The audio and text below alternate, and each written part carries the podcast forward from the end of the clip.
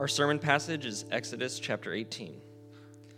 Jethro, the priest of Midian, Moses' father in law, heard of all that God had done for Moses and for Israel his people, how the Lord had brought Israel out of Egypt. Now Jethro, Moses' father in law, had taken Zipporah, Moses' wife, after he had sent her home, along with her two sons. The name of the one was Gershom, for he said, For I have been a sojourner in a foreign land. And the name of the other, Eleazar, for he said, The God of my father was my help, and delivered me from the sword of Pharaoh. Jethro, Moses' father in law, came with his sons and his wife to Moses in the wilderness, where he was encamped at the mountain of God. And when he sent word to Moses, I, your father in law Jethro, am coming to you with your wife and her two sons with her. Moses went out to meet his father in law and bowed down and kissed him. And they asked each other for their welfare and went into the tent. Then Moses told his father in law all that the Lord had done to Pharaoh and to the Egyptians for Israel's sake, all the hardship that had come upon them in the way, and how the Lord had delivered them. And Jethro rejoiced for all the good that the Lord had done to Israel, and that he delivered them out of the hand of the Egyptians. Jethro said, Blessed be the Lord who has delivered you out of the hand of the Egyptians and out of the hand of Pharaoh, and has delivered the people from under the hand of the Egyptians. Now I know that the Lord is greater than all the gods, because in this affair they dealt arrogantly with the people. And Jethro, Moses' father in law, brought a burnt offering and sacrifices to God, and Aaron came with all the elders of Israel to eat bread with Moses' father in law before God. The next day, Moses sat to judge the people, and the people stood around Moses from morning till evening. When Moses, when Moses' father in law saw all that he was doing for the people, he said, What is this that you are doing for the people? Why do you sit alone, and all the people stand around you from morning until evening? And Moses said to his father in law, Because the people come to me to inquire of God. When they have had a dispute, they come to me, and I decide between one person and another and I make known the statutes of God and his laws. Moses' father in law said to him, what, are you, what you are doing is not good. You and the people with you will certainly wear yourselves out, for the thing is too heavy for you. You are not able to do it alone. Now obey my voice. I will give you advice, and God will be with you. You shall represent the people before God and bring their cases to God, and you shall warn them about the statutes and the laws and make them know the way in which they must walk and what they must do. Moreover, look for able men from all the people, men who fear God, who are trustworthy and hate a bribe, and place such men over the people as chiefs of thousands, of hundreds, of fifties, and of tens. Let them be the judge, let them judge the people at all times. Every great matter they shall bring to you, but at every small matter they shall decide themselves. So it will be easier for you, and they will bear the burden with you. If you do this, God will direct you, and you will be able to endure. And all this people also will go to their place in peace. So Moses listened to the voice of his father in law and did all that he had said. Moses chose able men out of Israel and made them heads over the people, chiefs of thousands, of hundreds, of fifties, and of tens. And they judged the people at all times. Any hard case they brought to Moses, but any small matter they decided themselves. Then Moses let his father in law depart, and he went away to his own country. Amen. You may be seated.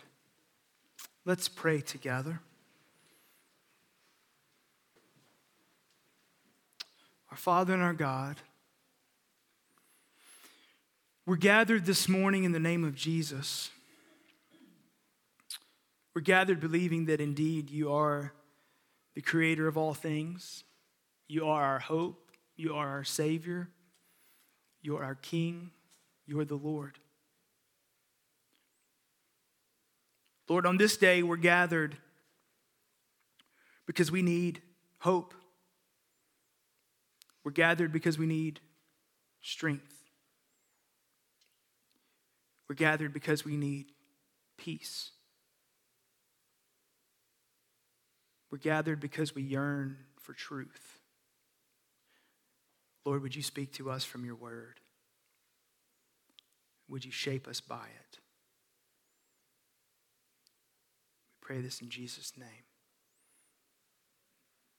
Amen. So it's a holiday, and the in laws are coming.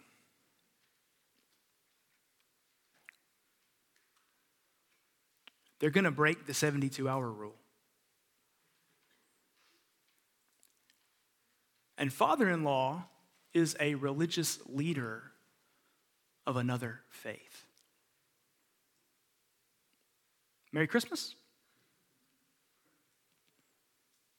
Well,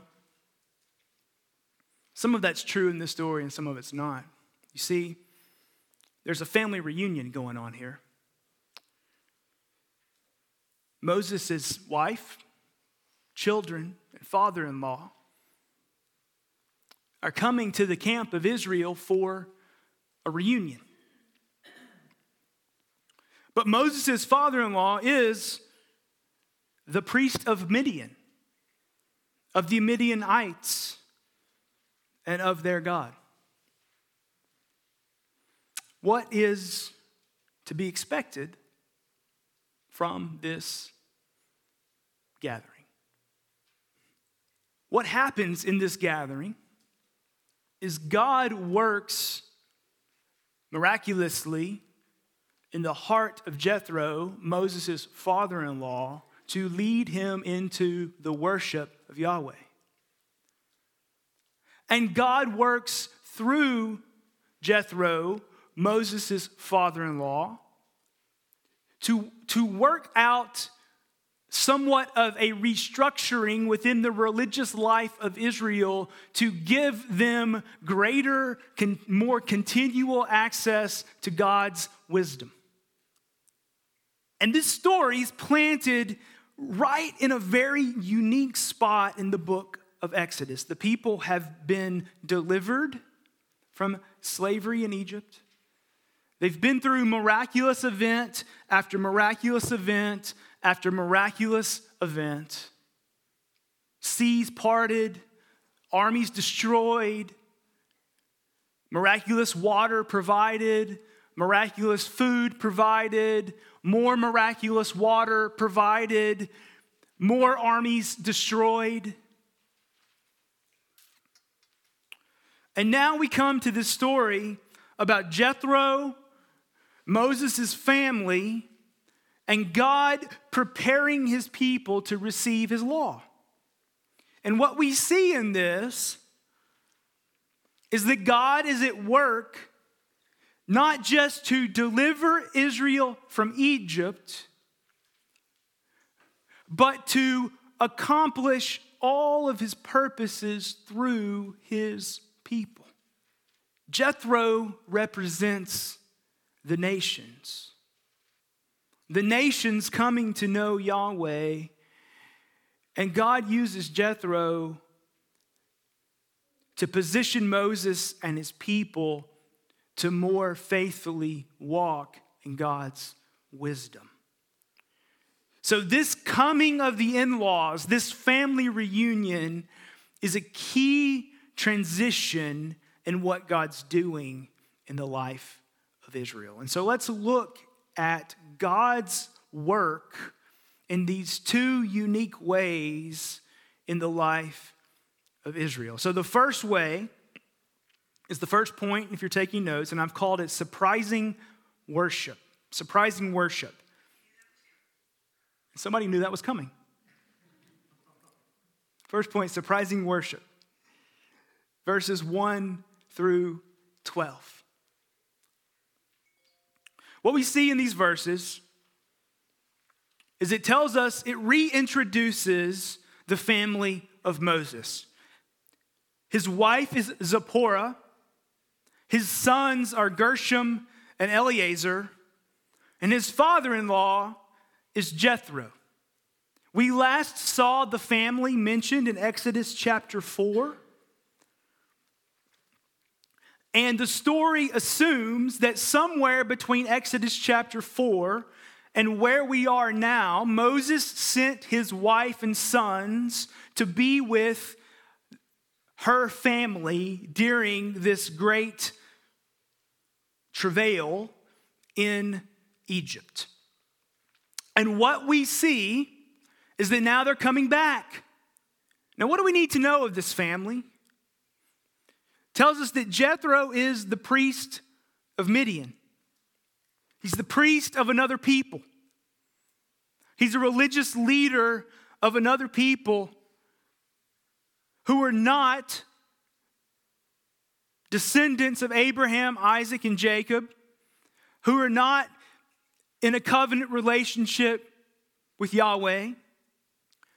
And he's coming to the camp of Israel. So, what happens in this reunion? Well, it begins with the expected and then it moves to the surprising. The expected shows up in verse 7. It says that Moses shows honor and deference to Jethro, his father in law. He went out to meet him, he bowed down and kissed him. It says that they showed concern for one another, they asked each other of their welfare and they went into the tent. It says Moses shared with him in great detail all the things that he and the people had been through. It says he tells them of what the Lord has done, and it says that Jethro found joy in the good things that God had done and the good things that had happened to Moses. This is the expected interaction. What is surprising, at least to me, as a reader of the passage, is what comes in verses 10 through 12. Because listen to what we're told. Remember Jethro, the priest of Midian. We're told he blessed the Lord, he, he worshiped. Bless the Lord is the language of the Psalms, it's the language of the worship of God's people. He worshiped Yahweh, the one true God, the creator of the heavens and the earth, the father of Abraham, of Isaac, and of Jacob. He worshiped him for the powerful and great things that he had done. Verse 11 Jethro professes the superiority of Yahweh above all other gods. Now I know that Yahweh, the Lord, is greater than all gods. Because in this affair, they dealt arrogantly with the people. So Jethro worships Yahweh. Jethro, Jethro professes the superiority of Yahweh. And then verse 12 Jethro, Moses' father in law, brought a burnt offering and sacrifices to God. So Jethro makes an offering and makes a sacrifice to Yahweh. He personally makes an offering and a sacrifice, an act of worship, an act of deference, an act of profession of his greatness to Yahweh. Potentially an act of reconciliation. Then the passage goes on. It says, And Aaron came with all the elders of Israel to eat bread with Moses, his father in law, before God. So Jethro shares a communal meal with Moses and Aaron and the elders of Israel as an act of gathering before the Lord. So, the surprising turn of events in this story is it ends with Jethro, the priest of Midian, willfully, freely, joyfully worshiping Yahweh. Many, many pages of ink have been spilled wrestling with what do we make of this story? And my job is to digest all that and throw out the trash and try to help us understand what matters here. Either way, what is unfolding here is the one true God, the Father of Abraham and Isaac and Jacob, is making himself known through Israel. He's making himself known through the work that he's doing for his people. And that work is being heard of, it's being received and it's bringing people into his worship as he's revealing himself through his people. That's what's going on here. Yahweh is revealed through his people. Yahweh is revealed through his work. And those who will know Yahweh and will worship him appropriately will come to him. And Jethro's coming to him. Now, what does this contribute to the story of Exodus? Here's what it contributes. What God is doing in this story is not just for a single nation, it's for the whole earth.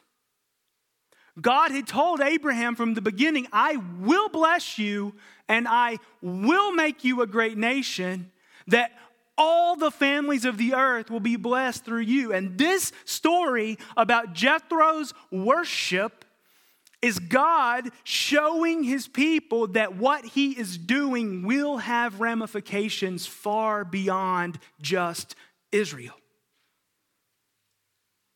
Indeed, his people will be a blessing to the world because Yahweh's power is not just for one tribe, but it's for the world. Second, this shows us that God's work will be known to the ends of the earth. Yes, Moses told Jethro of all that the Lord had done, but verse 1 tells us that Jethro had already heard a whole bunch of it that word is moving throughout the region that the God of Israel is a great and powerful God. He destroyed all the gods of Egypt. Remember, the superpower of the day.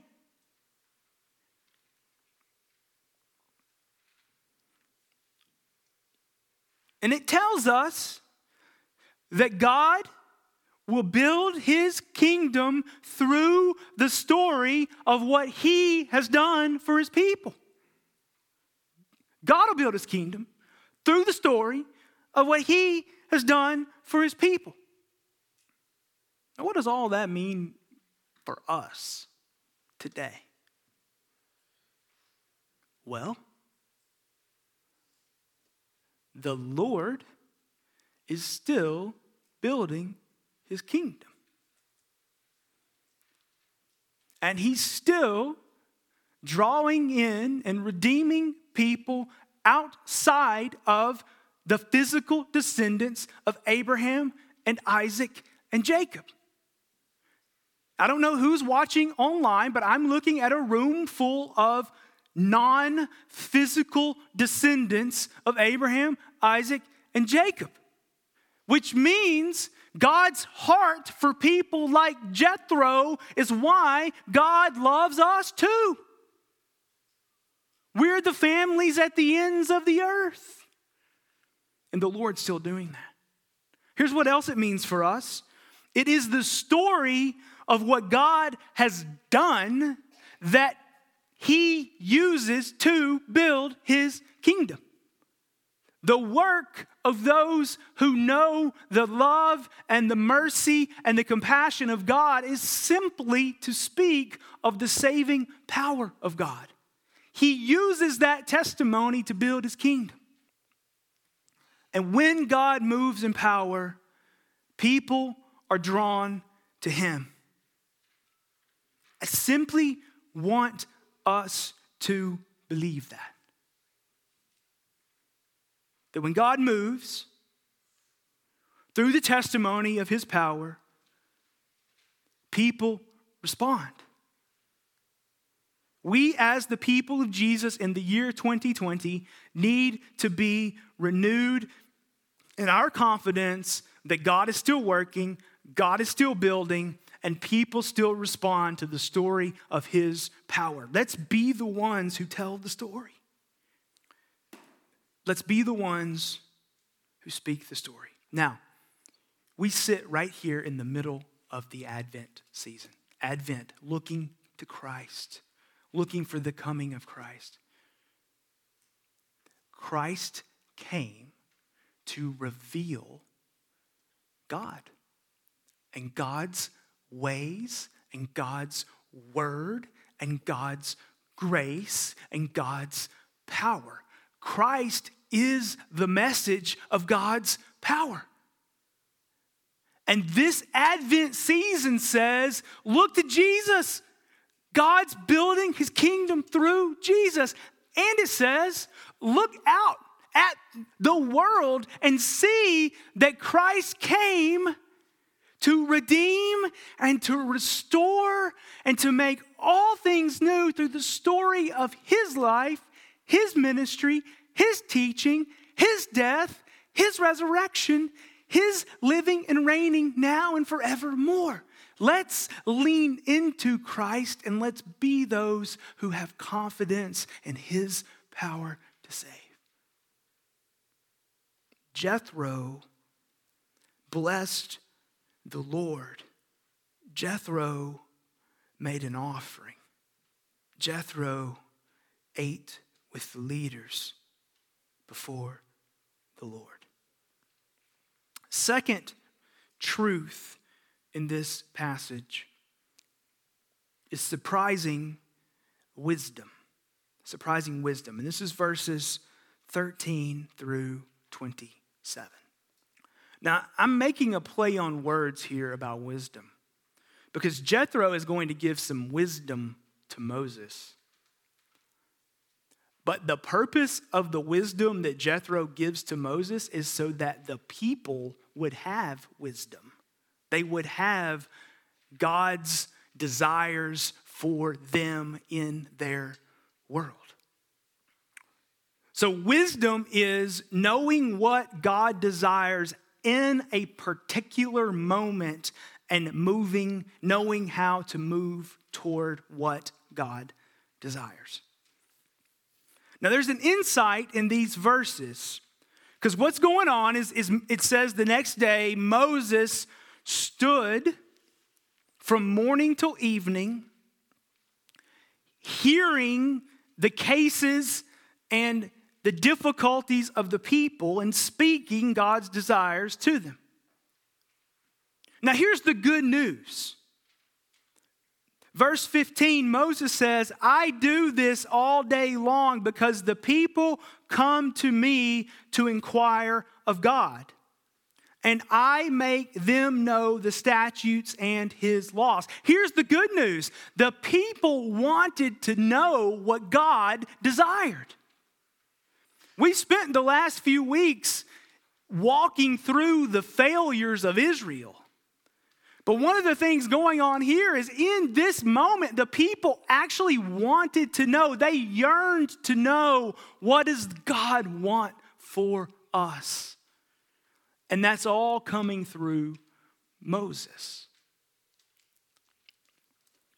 So the wisdom that Jethro offers is a pragmatic, practical, administrative leadership insight. He basically says, look, if you keep doing this by yourself, you're going to burn out. And when you burn out, there's no one left then to show the people the way of wisdom. But I also think this right here is where a lot of pastors make a misstep in this passage by making it about eight ways to not burn out and making it a passage about leadership structures. Those are simply servants of the point. It's a good thing that the people wanted God's wisdom. What Jethro ultimately does is he encourages Moses in a, in a system that multiplies the wisdom, multiplies the connection points to the wisdom, and increases the access to the wisdom. The purpose is that the people would be more saturated with what God desires and what God has spoken and what God wills in a situation than they currently have. Right now, it's all coming through Moses. So, what Jethro then recommends, beginning in verse 17, is he says, here's the adjustment. I'm sorry, verse 19. He says, You shall represent the people before God and bring their cases to God. And you shall warn them about the statutes and the laws and make them know the way in which they must walk and what they must do. So Jethro's saying, Look, the people want to know what God desires, keep giving it to them. But let's make an adjustment.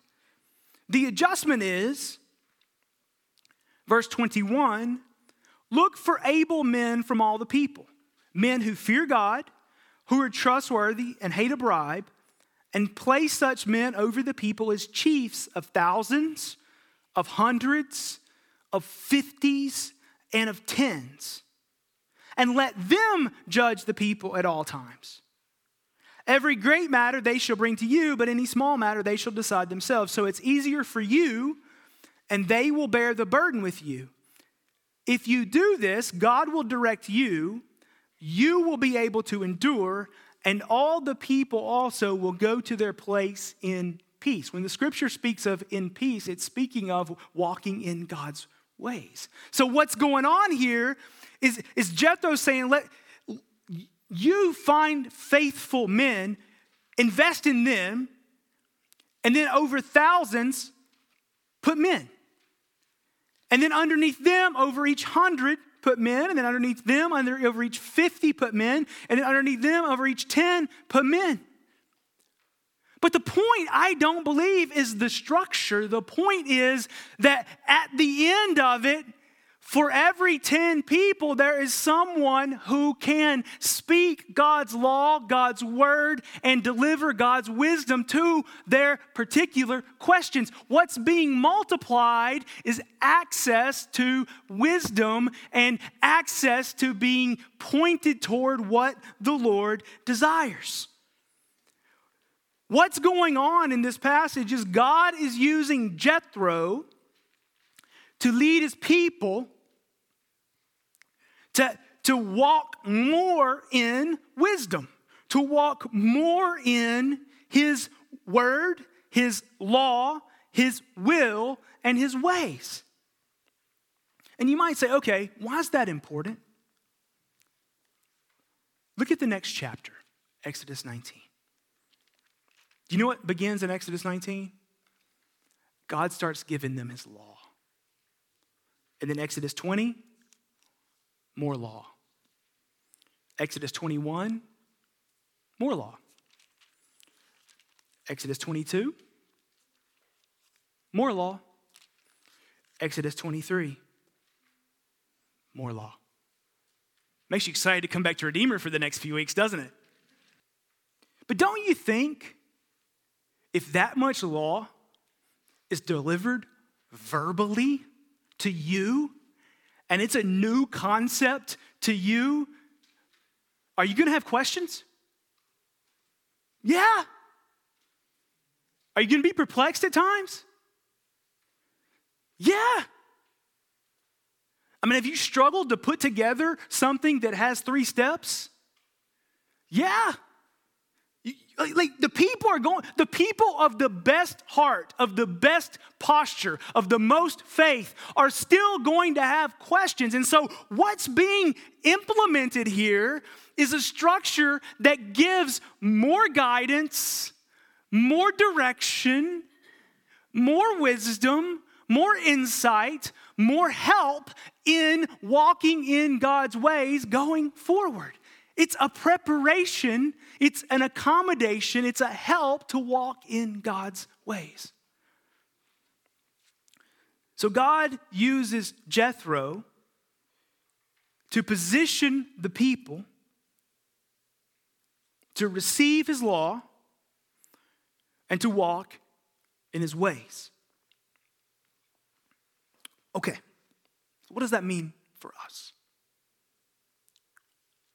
Well, let's do a little theology for a second. So, God's going to give his people his law. And then in times future, he's going to speak to his people through prophets. And then when the time was just right, Hebrews chapter 1, he's going to speak to his people definitively and finally through his son, Jesus. John 1, chapter 1 In the beginning was the Word, and the Word was God. Jesus is the Word of God, the revelation of God. And then Jesus is going to die, he's going to rise again, he's going to ascend into heaven. But before he goes, he says, I'm going to send you my helper, the Holy Spirit. And when he comes, he's going to call to your remembrance all the things that I said to you. So Jesus sent the Spirit to help the people remember all that He said as the Word of God. And then that Spirit is going to inspire sent, chosen men to write God's Word to us. So, how do we know God's will, God's ways, God's law, God's Word, God's wisdom? We know it through Christ.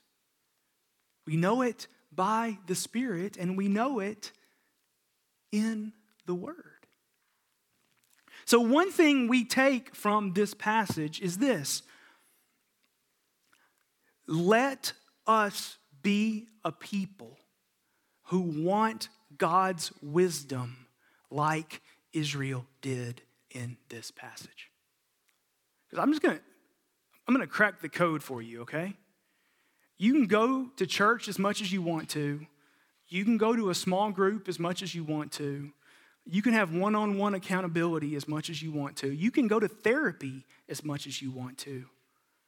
But until your disposition of heart is, I'm ready to hear what God says, it won't work. So perhaps some of you need today just need to simply pray, Lord, give me the disposition of heart like the Israelites have here.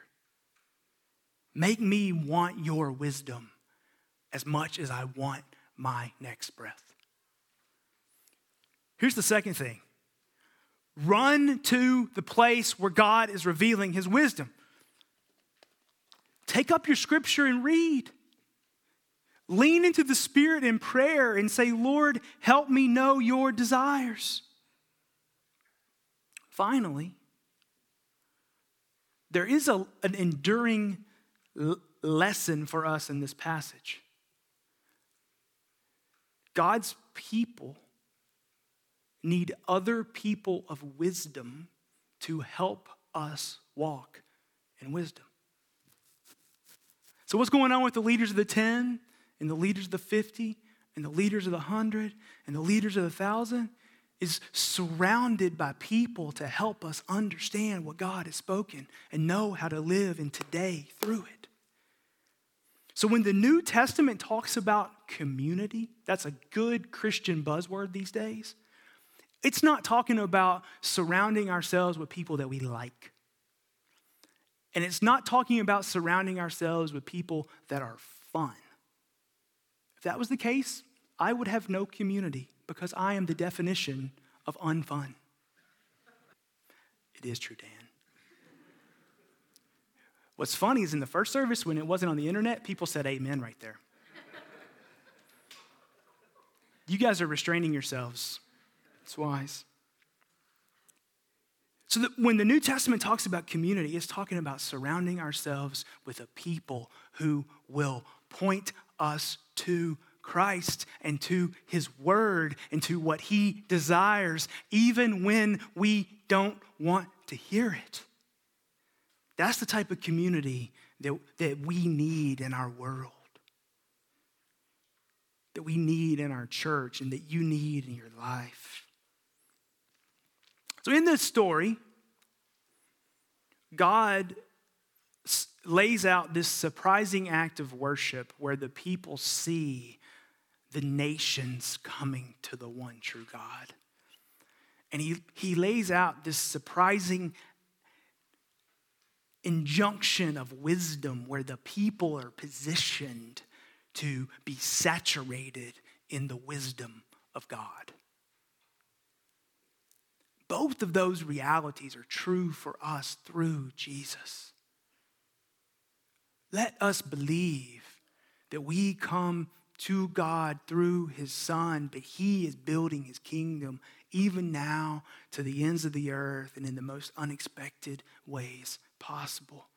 And let us believe that we need to be covered in and surrounded by the wisdom of God as revealed in His Word and as revealed in His Son. And then let us marvel and watch as God uses this to unfold His plans for Israel in the Exodus narrative.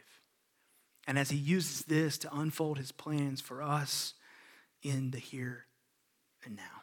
So, our Father in heaven, we pray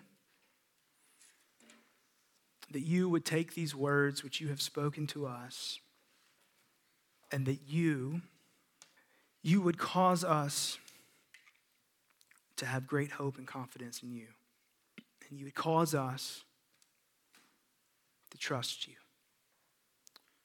you would cause us to long to know your wisdom, your leadership, your guidance, your word, your truth. Now, Father, work in us, we pray. In the name of Jesus.